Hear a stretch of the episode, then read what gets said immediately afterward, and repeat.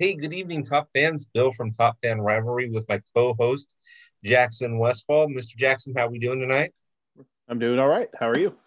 I'm doing excellent. And we're going to do the 80s decade, but we brought in a friend. We brought Ned to come in with us tonight for the 80s decade. Ned, how you doing?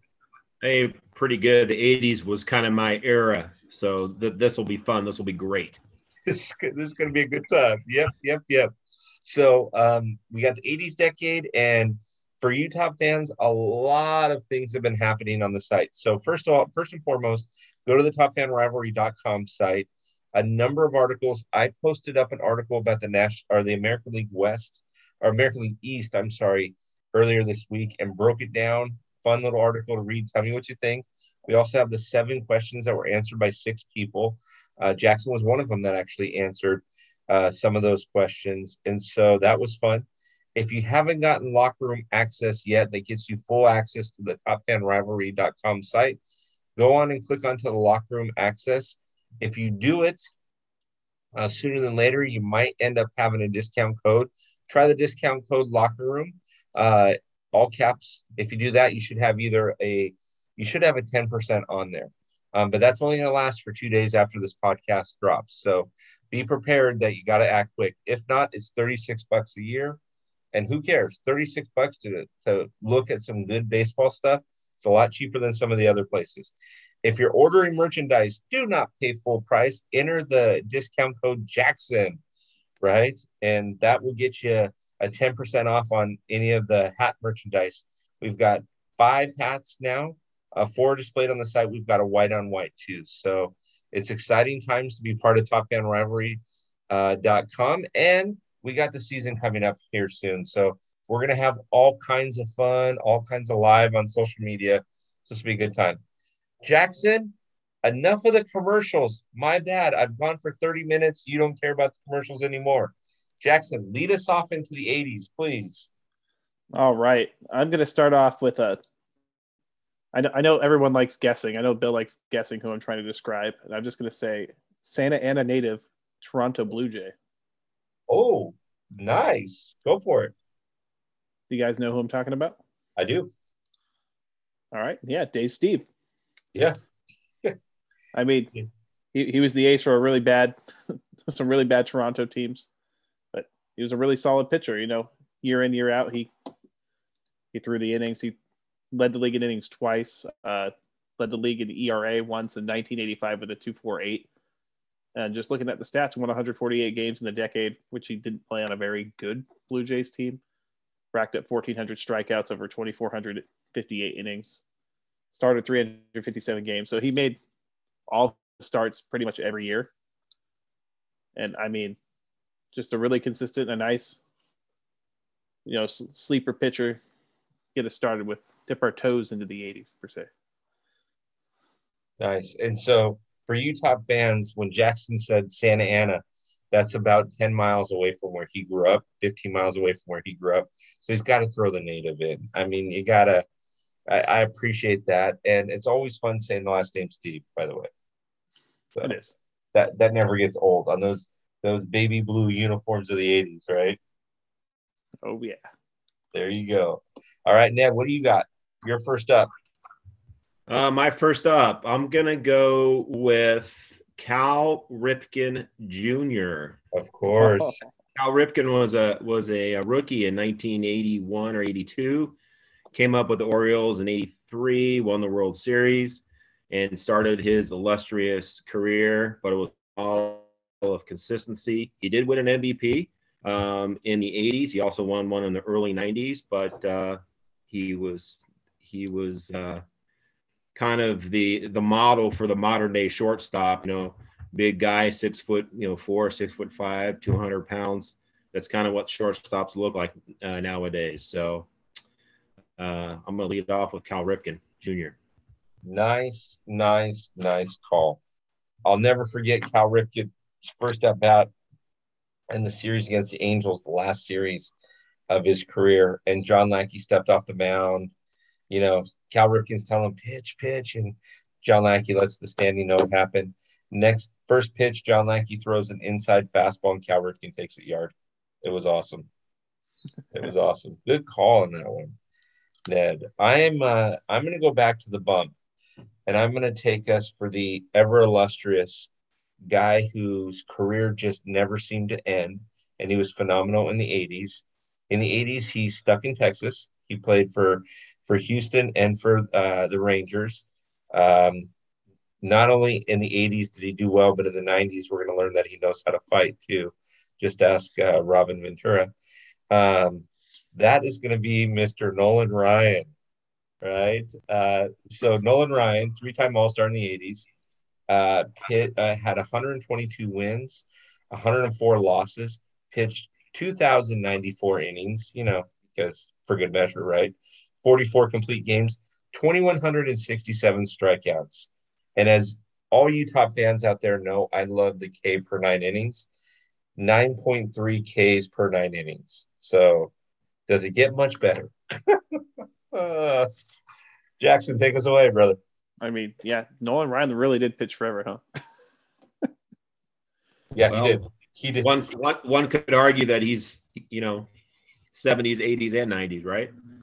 Yeah. Uh, well, and didn't he come up did he have a drink of water in the 60s? I don't remember if he did or not. Uh, his his rookie year was the early 70s. I want to say 71 or 72, 73 with the Mets. Okay. Yeah. Yeah, and uh, and then uh, he was traded to the Angels, I believe. Angels, right? Yep. Yep. Good call. Good call. Okay, Jackson, what you got for us? I mean, I really love my California natives because we're all native Californians on here, but I'm going to go with Tony Gwynn. Nice. I, I, know my dad loves Tony Gwynn. I love Tony Gwynn. Um, I mean, Tony Gwynn was a hit machine. Came up in 1982. Uh, didn't really play a full season until 1984. But in those uh, six full seasons, he had four seasons, which he had over 200 hits. Was uh, five times all five time All Star for the decade. Won a couple Silver Sluggers. won a couple Gold Gloves hit 351 in 1984, 370 in 1987. I mean, not much else you can say other than the man knew how to hit and he loved to talk about hitting. Tony Gwynn was was the man.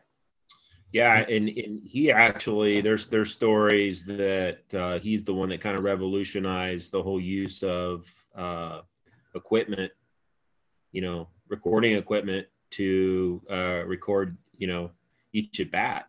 And, you know, this, this happens a lot now. You know, we talked earlier before about Cal Ripken, you know, kind of the modern day shortstop. Tony Gwynn kind of kind of did that for the art of hitting. And uh, he would critique himself in game and he would make adjustments in game based off the pitcher, based off the count. Um, what's the story, Jackson, with, you know, Greg Maddux and in Tom Glavine, what he's only struck out what like nine times and like 400 at bats against those guys. Yeah, he, like he, hit like, he hit like four 420 against Greg Maddux or something crazy like that.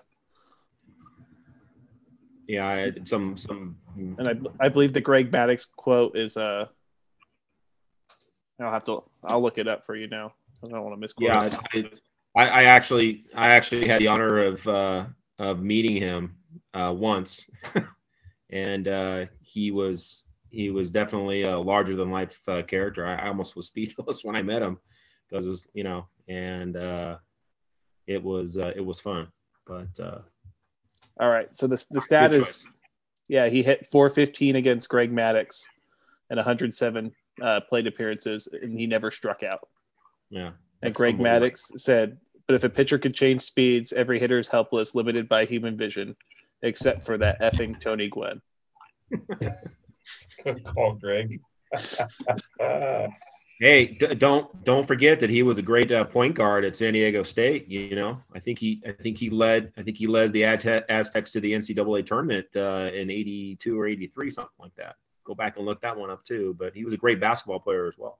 Yeah, I mean, he had great speed. He stole 56 bases in 1987, so great all around athlete. All right, Ned, what you got? Uh, Ned. Well, you guys are you guys are crossing names off my list here, so I got to go to my got to go to my second list. But uh, I'm going to go with kind of an old timer from the '80s, and uh, I'm going to go Michael Jack Schmidt. Oh, that was my next call. The Philadelphia Philly. He was actually a three-time MVP uh, during the 1980s. Um, you know, led led the Phillies to a World Series in 1983, and just was you know stuck his whole career there uh, with that franchise. And you know, back then he was the model for the modern day uh, home run guy. You know, he I think career home runs he had 548. You know, doesn't sound like a lot these days, but um, but he was a model of consistency. You go back and look at his numbers. You know, he led led the league in home runs I think three or four times, and um, uh, was a great defender as well. So um, I know as a kid uh, growing up and being a Braves fan and watching them play the Phillies, you know, Mike Schmidt was always one of those guys like, oh, here he comes. You know, he used to used to wag his butt when he was at the plate when he was getting ready to hit. You know, he's one of the only guys too in history to hit four home runs in a game against the Chicago Cubs back in the late seventies, I believe. I mean, he anyway, did it three. He did it Michael three times, didn't he?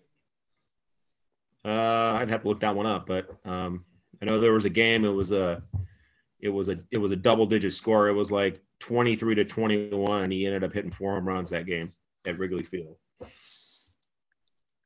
Nice call. Michael Jack Schmidt was on my list too. So that that's a good call. All right, I'm gonna go with with the Captain Obvious one, and it's funny that some of the stats that people look up, it's amazing. I was on a couple of different websites today preparing for this, and everybody said if you're going to have a third baseman, it's got to be Mike Schmidt, right? Let me tell you about another third baseman. Okay, I won't tell you who he played with in the 80s because that'll give it away. Um, 1982, 118 hits, followed by 210, 203, 240, 207, 200, 214, and 285. Had 51 doubles one season, 45, 44, 42, 47. Listen to the batting average 349, 361, 325, 368, 357, 363, 366, and 330. Who am I talking about, boys? Wade Boggs. Wade Boggs. Yeah. Can you believe? I mean, but don't, don't, forget about his guest appearance on Cheers as well. Oh That's yeah, let's there. not. Yes, and he had a guest appearance on Cheers. Thank you very much, everybody. Yep. That's, but I got to tell you, if if I had to pick mm-hmm. one third baseman in the '80s, I don't know that I could pick between Boggs and and Schmidt. I mean, I agree with you, Ned. He's Schmidt was phenomenal, but you can make a, a case for for you know having Wade Boggs on there. It's just crazy. So yeah, Wade Boggs, a Boston Red Sox favorite, right? The funny thing about that guy, that guy was is that you know he started his career a little bit later than everybody else. I think he didn't he didn't he didn't come up when he was like 18 or 19. He was in his mid 20s already. Right. I think his first, his first full year he was I think 25 or 26. So that's when guys are already in their prime if they've you know if they've played in the system. But uh, you know those numbers that you spewed out uh, tell you about the, the model of consistency that he had, and he loved hitting at uh, Fenway Park because a lot of those doubles he hit off the green monster because he would he would just guide that ball to left field and knock it off the wall and be standing on second base ready to go. But just slap it the other direction, yeah. yeah, slap it the other directions. So that that's a good call there too. I like that one. Yeah. Jackson, what you got for us? All right. Uh, I think I'm going to give George Brett a shout. Oh, yeah, yeah, yeah. I mean, he had a, a 913 OPS for the decade, in which he had 193 home runs, 303 doubles, 47 triples. That's just his extra base hits. Had over 1,400 hits. Uh, he won an MVP in 1980 with a ridiculous slash line of 390 batting average, 454 on base, 664 slugging. which is just absolutely ridiculous. He was a nine-time All-Star for the decade. Really kind of just anchored Kansas City throughout the 80s. And uh, I believe in the 80s is when he got ejected for the pine tar incident, is it not? Yes, 1984. July 24th, 1984. Yeah, and if you listen to him too, when you listen to him on um, anything, he'll tell you if they like when he talks about that incident, he says, if they eject me, I'm gonna I was gonna charge out there. I'm like, that's what you did, George. You definitely charged. That's for doggone sure. So all right. All right. All right, Ned. All right. Well, uh, I'm gonna go with the catcher. Also a local guy from Orange County. played, uh, I believe he was from Anaheim. I think he was from Anaheim. Um, a nine-time All-Star. Started his career in Montreal and uh, won a World Series with the Mets in the '80s. Uh, Gary Carter. Gary Carter. Um, Gone too he- soon. yeah, you know, he uh he was kind of funny because I was kind of when I was looking up some stats for guys by a position and Gary Carter kind of was the model of what catchers were in the 80s. Um, you know, he hit for some average. Um, he hit for some power, but he knocked in a lot of runs. You know, if you wanted a guy up there in a clutch situation, this was the guy that you wanted. He also handled handled pitching stats very well, right? I don't know if if you remember back in the early 80s, Bill, when uh, the strike season, right? Yeah. Uh. Montreal, actually, yeah, Montreal was actually in first place uh, at the strike, and uh, they had a great uh, core group of guys on that team. They had, uh, I believe, Tim Raines and Gary Carter and and Andre Dawson. Uh, but uh, you know, he he anchored that uh, that pitching staff, and he also you know propelled the Mets. Um, he pretty much was the the anchor to the Mets uh, for for them winning their World Series in the in the 80s as well.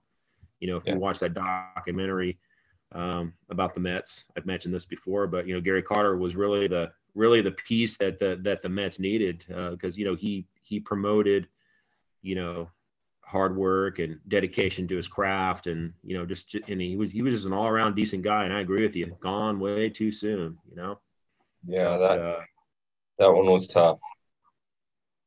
That one was tough. And he, Ned, one of the things about him that I love is he just played the game right. And he didn't care. You ran into him, he knew it. He expected it. Him and Mike Scioscia. You want to run into me? Come, let's go. Let's see who's man. And nowadays, if you touch the catcher, like you're thrown in prison, they just lock you up right there and take you, you know, take you out of the game, take you off the field, and you're done.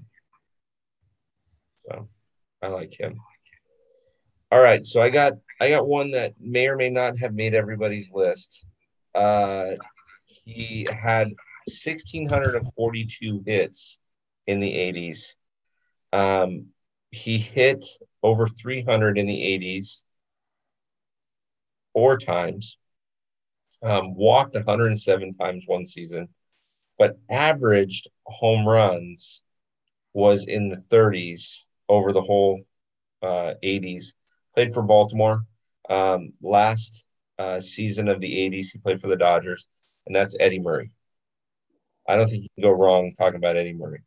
Ned, you don't look too excited about that call, but uh, no, no, no, he was on my list too. In fact, actually, he he was he he he was one of those guys that when you when you talk about 1980s baseball, you know, Eddie Murray was the man, you know, and and uh, yeah, just a model of consist. And I think it's because he played in Baltimore. He didn't get he didn't get a whole lot of uh, he didn't get a whole lot of press, and he was just going out and doing his thing. You know, he he was on that 83 team when they won the World Series, and Yeah. um, you know, played for the Dodgers and got, you know, got got to taste the World Series again with the Indians later in the 90s. But uh, definitely a guy I'd like to have on my team. You know, if we were if we were building a team from the 80s, he'd be my first baseman. Yep. You know, I agree. I agree. hitter, switch hitter too, which which was deadly. Switch hitter and had some of the best afros of the 70s and 80s. Yep. And I it's still my favorite clip of Eddie Murray is when Earl Weaver is is arguing with that umpire and dropping the F bombs, and Eddie Murray's just standing there going, Let's just keep playing. Let's just keep playing. That's just awesome. Jackson, what you got? All right, I'm going to head to another player who's kind of a quote unquote late bloomer. I'm going to go with Kirby Puckett. Oh, oh, he was not on my list, but that's a good call. I mean, he played. Jackson, Jackson, I'm gonna interrupt you right there. Okay. If you're a true Braves fan, you would never select Kirby Puckett as one of your favorite players. I, if I, don't remember 1991 game uh, six against Charlie Leibrandt, but uh, or game five, game six, whatever it was, uh, home run to win the game. So anyway, that's my I, I know what he did, but I wasn't alive, so it's hard to hold a grudge against something I didn't witness in person. you know once again a guy that was that was taken way too soon. You know, Speaking of being ejected like Earl Weaver, Dad, you're out of here. Tell us about Kirby. Tell us about Kirby. I mean, he, he played six seasons and uh I mean he amassed 1243 hits over those six seasons, which is just absolutely ridiculous. Um had a 323 batting average, 357 on base. I mean, he he was just a baller. Four-time All-Star, finished in MVP voting in the top 10 uh, four times, won four straight Silver Sluggers from 1986 to 1989. I mean, Yeah, he- just a really good ball and- player. I mean, how many times do we see those clips of him climbing the wall of Minnesota, right? Making those catches as a little dude. Yeah. So, so Jackson, on- I, I don't care what Ned says. You're still in the you're still in the clubhouse. Ned, how you gonna follow that up? Oh, I'm gonna follow it up with this guy said, "I'm the greatest of all time." Who was that, Jackson? Rickey. Rickey, Rickey Henderson.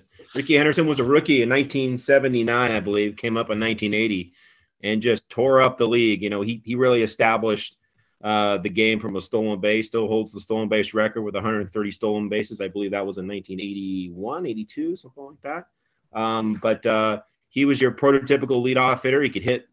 He could hit with power, which I believe he also holds the record for most leadoff home runs uh, to start a game and uh, speed average. You know, wasn't wasn't that great of a fielder, but uh, who cares? You know, the guy could steal get a single, steal second, steal third, and come home on a ground ball. You know, so um, it's the kind of guy that uh, you know created a lot of um, uh, madness on the bases for a pretty poor uh, Oakland A's team in the early '80s. Um, he was he was he was there during the uh, the late '80s for Oakland, but um, uh, Rickey was one of my guys in, in, the early 1980s. You know, that was, you know, when I was a young kid, uh, rip, ripping up open baseball cards. That's the baseball card I wanted from the 1980 Topps Series was the Rickey Henderson rookie, and uh, doggone it, I got it. But you know what? it ain't a PS10 anymore. Ah. anyway, anyway, nonetheless, you know, you know, if if you were, if you know, you're, you're prototypical leadoff hitter and um, just an just an interesting guy. He's just, I, I, guess that's the the only word that you can really say, just interesting. interesting. But uh, you know, you talk about playing the game right. I think he kind of did too. You know, the, the, guy hustled. He hustled on the bases and and uh, you know went out there and he played with a little bit of swagger. And and I think where this is where these kids nowadays see that swagger. You know, you know when you're talking, you know, looking at bat flips and you know the the, the stutter strut out of the batter's box. This is the guy that started that because he knew he was better than everybody else.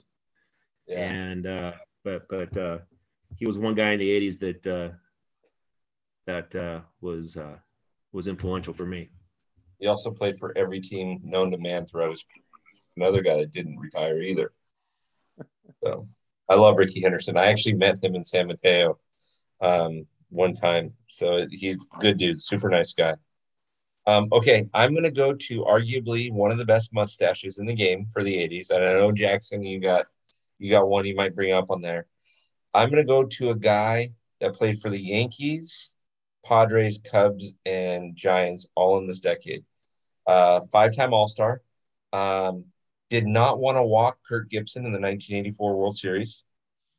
Uh, kind of as your, and you should know by now who this is, but um, and hit Ron Cey in the helmet in 1981. Rich Gossage, Rich Goose Gossage, and he's the guy that that the save started to become a thing in the late 70s and early 80s. He had 206 saves in this decade. He had an ERA of 2.64. He was he had a strikeout per walks of, of or a strikeout I'm sorry strikeout per nine of eight, and he was just the guy. He wasn't I, I don't know that he was the most intimidating pitcher, like as far as hard throwing, like an Aroldis Chapman, but he was the guy that was intimidated by his looks, and his looks intimidated you, how he came onto the mound and everything like that.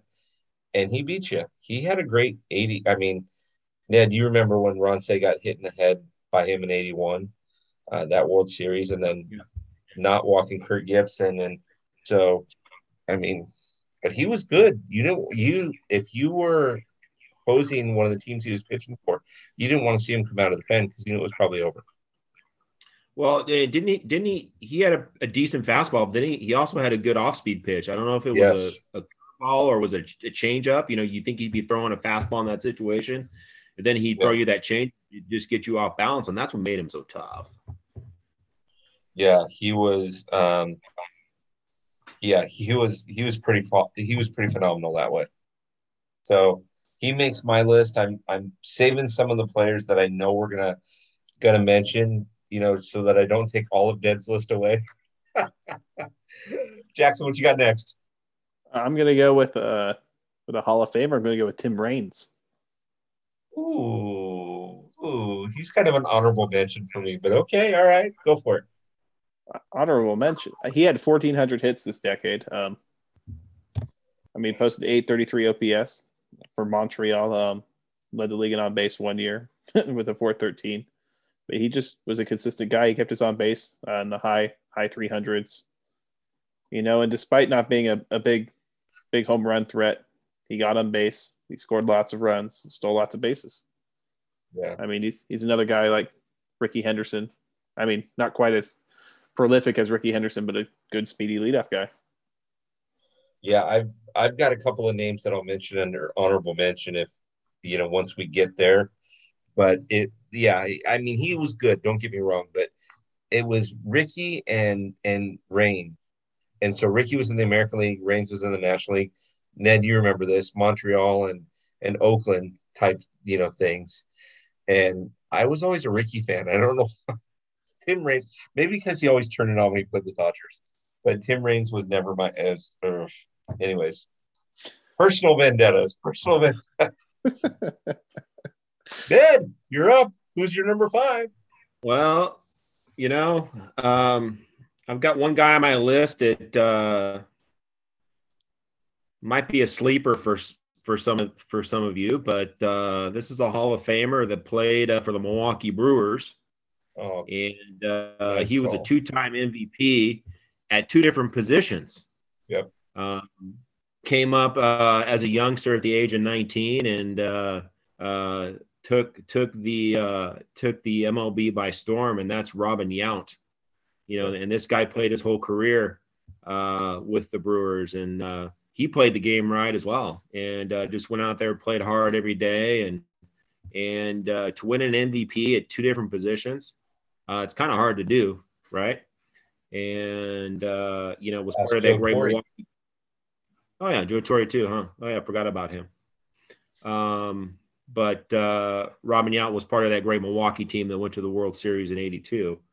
Um, but uh, you know, he was he's just very non non assuming uh, type of guy that just went out there and just went about his business every day and just a just a, a great all around professional professional player, professional hitter, and you know could field a little bit too. amen to that. Did, Ned, didn't Joe Torre didn't Joe Torre become an all star, not an MVP, but didn't he become an all star different positions in his career? Catcher, third, and first. Uh, I believe that is correct. Yes, Yeah, but you can man, have that guy Jackson the play. stat. Yeah, sorry, Jackson. I should have been asking you, Jackson, TFR stats guy, top ten stats. I mean, that is my dad, so he's the original stats guy. So Well, while you're Right. looking that up, I'm gonna I'm gonna go into New England. Okay, this is somebody that gets overlooked, and this is this is somebody Ned. I'll bet you apples to oranges. Even though this guy was in Boston, I'll bet you Apple to oranges you'll agree with this pick. Two-time All-Star, 1,497 hits, 256 home runs, 900 RBIs in this decade, OPS of 882. Dwight Evans. Oh, Dewey Evans! You're pulling Dewey Evans out of there, huh? Really? Yes, sir. Yeah. Wow. Listen, listen. Interesting.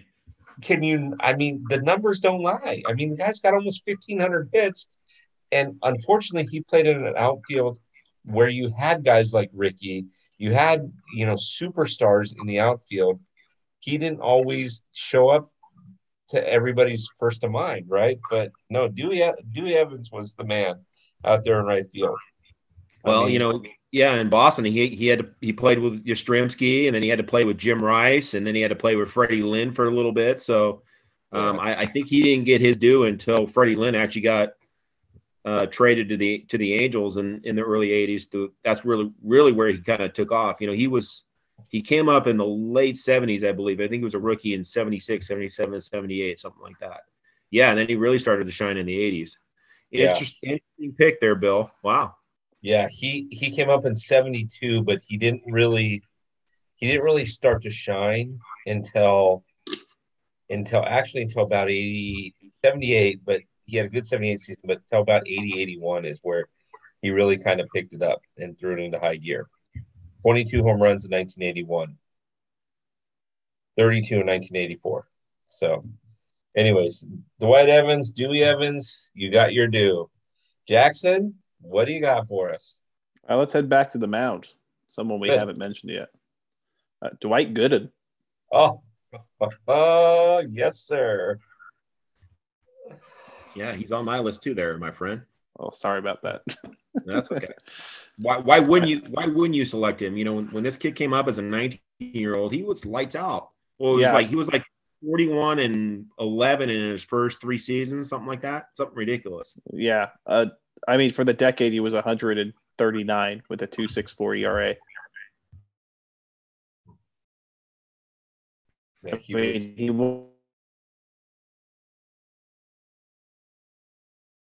going 24 through 76 innings. The man was his lights out. Just came That's up right. and immediate, immediately started putting in the work. 19 shutouts and uh, about seven seasons there. So yeah, it, Yeah, it doesn't. and I- He I was think this- power. This the story behind him was is that um, I can't remember if Dave, Davey Johnson was the manager at the time. Um, no, David Johnson was the manager in '85. I don't think even because you know he didn't have the experience, but you know one of one of the guys within the organization said, "Oh no, you haven't you haven't seen this kid throw a ball," and uh, yeah, he was lights out. He was on my list too. If you if you're talking about pitchers from the '80s, he's definitely on there. Ned, you're up. You know, I'm gonna, I'm gonna, I'm gonna hang on to one other guy till the end, but I'm gonna go with a, a second baseman that uh, I used to watch uh, on WGN Oh, oh boy. years. Yeah, good old Ryan, not Ryan, Ryne Sandberg. You know, uh, for for second baseman, he was kind of the the the, the epitome of, uh, hey, let me, you know, let me show you what I can do. And and he became a household name because he played for the um, the Cubs and they were on WGN and they were across, you know, WGN America, so everybody knew him. Um, he, uh, you know, started his career in Philadelphia in the early '80s, got traded to the Cubs, and was part of that um, Cubs team that uh, battled the Padres in '84 for the uh, NL pennant, and uh, kind of was kind of was the staple for the Cubs in, in most of the 1980s. I said if you were to pick a Mr. Cub from the '80s, I think that that would be the guy right there. Um, but uh, I think he's one of the top hitting second baseman of all time, actually. In home runs, I think he's in the top five. Um, you know, another another guy that just went out there and just did his job every single day. You know, very very unbecoming, and just kind of just went out and you know played the game, played the game right, and you know the results showed that. Exactly. Exactly. Um, I agree with you. And I'm actually going to I'm gonna actually give you Ned now. I, I did not select Sandberg on my list. I though he's amazing, there was one other one that I thought if I only had one second baseman of the decade, only one, who would it be? Sweet Lou. Sweet Lou Whitaker, right? Wow. in Detroit. Um, 1,400, and, uh, 1,452 hits, uh, 43 uh, triples that decade. He he could get around the bags, and he was a 773 OPS. So to me, Sweet Lou was, I mean, he's up there with Sandberg. Do you go wrong, Sandberg or, or Whitaker?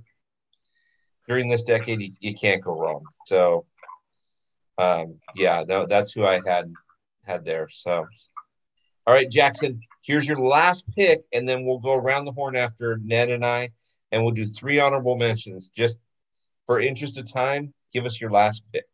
Uh, I, I think I know which one my dad's going to do, so I, I feel really confident in this pick, and I'm going to throw out Dave Winfield. Oh, he was I mean, he was an all star every year of the decade, uh, had 1,400 hits, hit 223 home runs, and 850 OPS. Played for the Padres and then the Yankees. He's one of the iconic Yankees of the 80s. Yes, yes, man. And Jackson, I ran smack dab into that guy's chest getting off a plane in uh, John Wayne. I turned around to see where I, I, can't remember who was traveling with me, but I turned around boom, I ran into this big African American guy. I looked up I'm like, sorry, Mr. Winfield. And he says, shh, because he didn't want to get recognized. Like, shh, yes, sir. Just you go around me, that'll knock me over. Dave Winfield, amazing guy. When San Diego got rid of him and he went over to New York with with Jackson and others, that was that was power right there. So Ned, who do you got next? Well, I mean, since this is my last pick, right, of the 1980s, yep. being the Braves, I, I would be be remiss not to mention uh, the guy that roamed center field for a number of years in the early 1980s after being a catcher and a first baseman, and de- that didn't really work out. But that would be uh, Mr. Murphy, Dale Murphy, um, the youngest ever to win uh, back-to-back MVP awards. He won it in 82 and 83 um, was kind of was a model of consistency uh, with the way he played. You know, he didn't hit for high average, but you know, he hit for power and and hit for slugging and uh, you know, with Superstation TBS, kind of put the kind of put Braves country on the map. You know, back in the early '80s, and he kind of was the face of the franchise until he got traded in '88. Uh, but um, and just an all-around decent guy. You know, got had had the fortunate opportunity to meet him as well, and um, just all around decent guy. Love it. Yeah, Dale Murphy was on that list. Um, I'm gonna, I'm gonna, I, I'm struggling with my first honorable mention and my last pick. So do not take this hard, Red Sox fans, because the honorable mention I'm going to mention, we'll talk about in the 90s, I promise you. Um, but in the 80s, we're going to go back to the Bronx. We're going to talk about a guy that was a six time All Star, hit 323 for the whole decade, 889 OPS, 1,300 hits. That's Donnie Baseball, Don Mattingly. Wow. I don't, I don't know. What do you mean, wow? Mean, wow. Yeah. 1,300 hits. And it's unfortunate that guy didn't never played in the playoffs, you know? Yeah. How good, how good he was. You know? They didn't go to the playoffs until after he retired the year after. Yeah, exactly. The last season he, he played the playoffs. I know. Listen, we can't give him a hard time because he played on bad teams. That's not his fault, right? But he was he was a good player, that's for sure. And honestly, uh, you know, Eddie Murray, Don Mattingly. Um, Eddie Murray's definitely the guy with a little bit more experience. Definitely the guy that you would take over Don Mattingly. But if your backup was Don Mattingly to Eddie Murray, you got that position pretty much sealed up, right? All right, Jackson, nail me your three honorable mentions. Uh, best mustache, hands down, Rollie Fingers. Nice. Uh, he had a couple good years left in him in the 80s. Uh, the fun fact is one of his contracts he signed had a condition that they had to supply him with mustache wax for the whole season. my favorite contracts fact ever. Um, another one that will make my dad upset.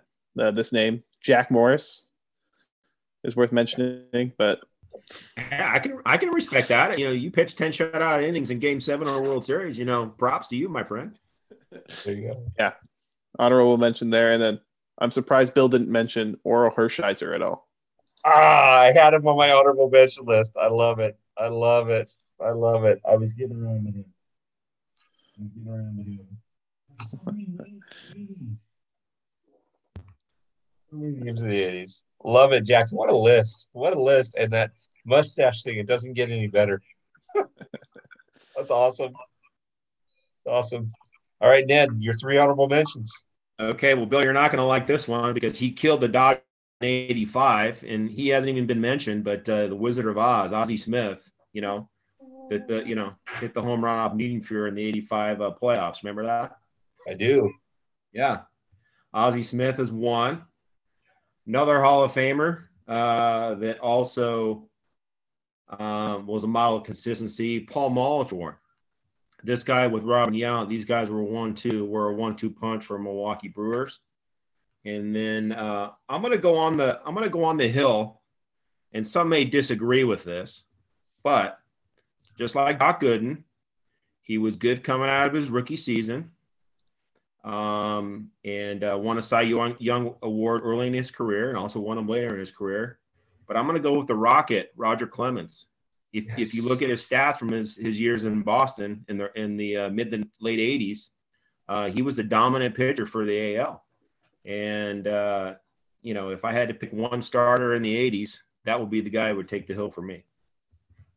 Yeah, it's funny that you mentioned that, Ned, because he was on my uh, he was on my list too, uh, and that's where I said we're going to talk about him in the '90s. That's the guy I was talking about.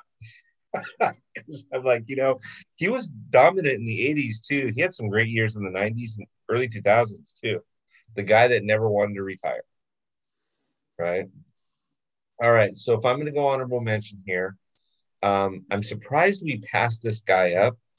Uh, but he played for a while. He played in the 90s as well. We passed up Darryl Strawberry, rookie of the year 1983, um, six time All Star. Uh, what? What's that? What? What do you mean what? Strawberry? Yeah. Oh. Oh, this guy's what? What? Listen, he was dominant in the early '80s. He was between he and Duncan. Ned's rolling his eyes, but come on now. We passed up on him. Okay, another guy that another guy that I thought was interestingly dominant, but I mean, since you took our our um, Orel Hershiser, interestingly dominant. He had an 88 in the 1980s. He had 88 wins and 88 losses, but he had 94 saves, and he became the predominant closer in the 80s, and that was Dennis Eckersley. I don't think you can go wrong with Dennis Eck, right? And Kirk Gibson will will argue that point too, right? And so yeah, so Dennis Eck was another one, and then interestingly enough, I'm surprised we didn't talk about this guy either. Another guy, 234 saves, played for Boston and the Cubs, 50 wins, 57 losses, ERA 2.96, nine strikeouts per nine innings, and that's Lee Smith. Yeah, big Lee. Yeah, yeah he, he gets. Go ahead. Sorry, yeah, he actually was was on my list a little bit lower than that, but yeah, he was kind of the dominant closer of the '80s. Like if you had to pick one, um, you know, you mentioned Goose Gossage. He was kind of the early 80s, but I think Lee Smith, you know, talk about a big guy. This guy was, this guy was, he was massive on the mound. Um, but uh, yeah, dominant too. And he was. Uh, I would agree, I would agree with that. Every single person I had on my list, every single person I had on my list, we talked about. Uh, yeah, the '80s is so much fun. Jackson, you missed some some fun baseball that you know that time of, of the decades. You missed awesome uniforms and you missed fun baseball because that was, I mean, some of these guys were just oddly dominant. And then you had guys like Alan Trammell, you had guys like Lou Whitaker, Alan Trammell that just played together for so long and were just good. Just good. So, yeah, I mean, that's why we do the series, right? We hop on, just talk about baseball. It's a lot of fun. There you go. Next I mean, up is the '90s, right? Ooh, that's gonna be a that's gonna be a good one. It's gonna be a long one, maybe. that's that Ned. You got to join us again for the '90s. That one's gonna be fun too. Yeah, that that I'll I'll be up for that. Sure. I mean, that's that's the year the Braves didn't have really very many good players, and, and no. they weren't very good that decade, right? So, no, I mean, that's being a Braves fan. It was just a, a a long, you know, frustrating winter. Felt like no. Yeah, the fans, the end of decade, it was like, oh, here we go again. You know. Oh man. Another division win. Another division win. Really. Yeah, there you go. Another division win. Yes. Uh, all right. I think we covered I mean, it. Yeah, I mean that was a ton of fun, guys. Uh, thanks for listening. Uh, if you're if you're new here, uh, make sure to follow us on Instagram at Top Fan Rivalry. Check out the website, topfanrivalry.com. Um, you know, listen to the rest of our podcasts. We promise we're not usually this long. We ran a little long tonight, but we hope you guys enjoyed it. And uh, leave leave a comment, leave some comments down below on who we missed. Um, I'm going to call Bill out here in the outro. No mention of Fernando Valenzuela. That's a little disappointing. That's a little disappointing to me, Bill. Oh man, I oh Jackson. Oh, I forgot. Literally, I had him written down and I forgot him. Oh man, Dodger fans, don't hate me. He forgot. Oh. He forgot about Fernando Mania somehow. I left it for him till the end, but how did that happen? Oh, maybe maybe Fernando Mania will get his own episode one day. Uh. oh my word! Oh, that's just awful. In fact, that's what we have to do, Jackson. I have to I have to make it right with Dodger fans everywhere. So maybe we'll have to have a Fernando mania throughout the decades. Oh my gosh. How did I? Well, it's been a long day. What can I say? long, long day, but th- thanks for joining us. Uh, yes, thank you. Good to, good to be on, Bill, and thanks for coming on, Dad or Ned, as all the other viewers know him as, all the listeners out there. Uh, and we hope you guys have a good rest of your day or night whenever you listen to this, and love to hear from you. Thank you. Thank you, Jackson. Thanks, Dan. Thanks.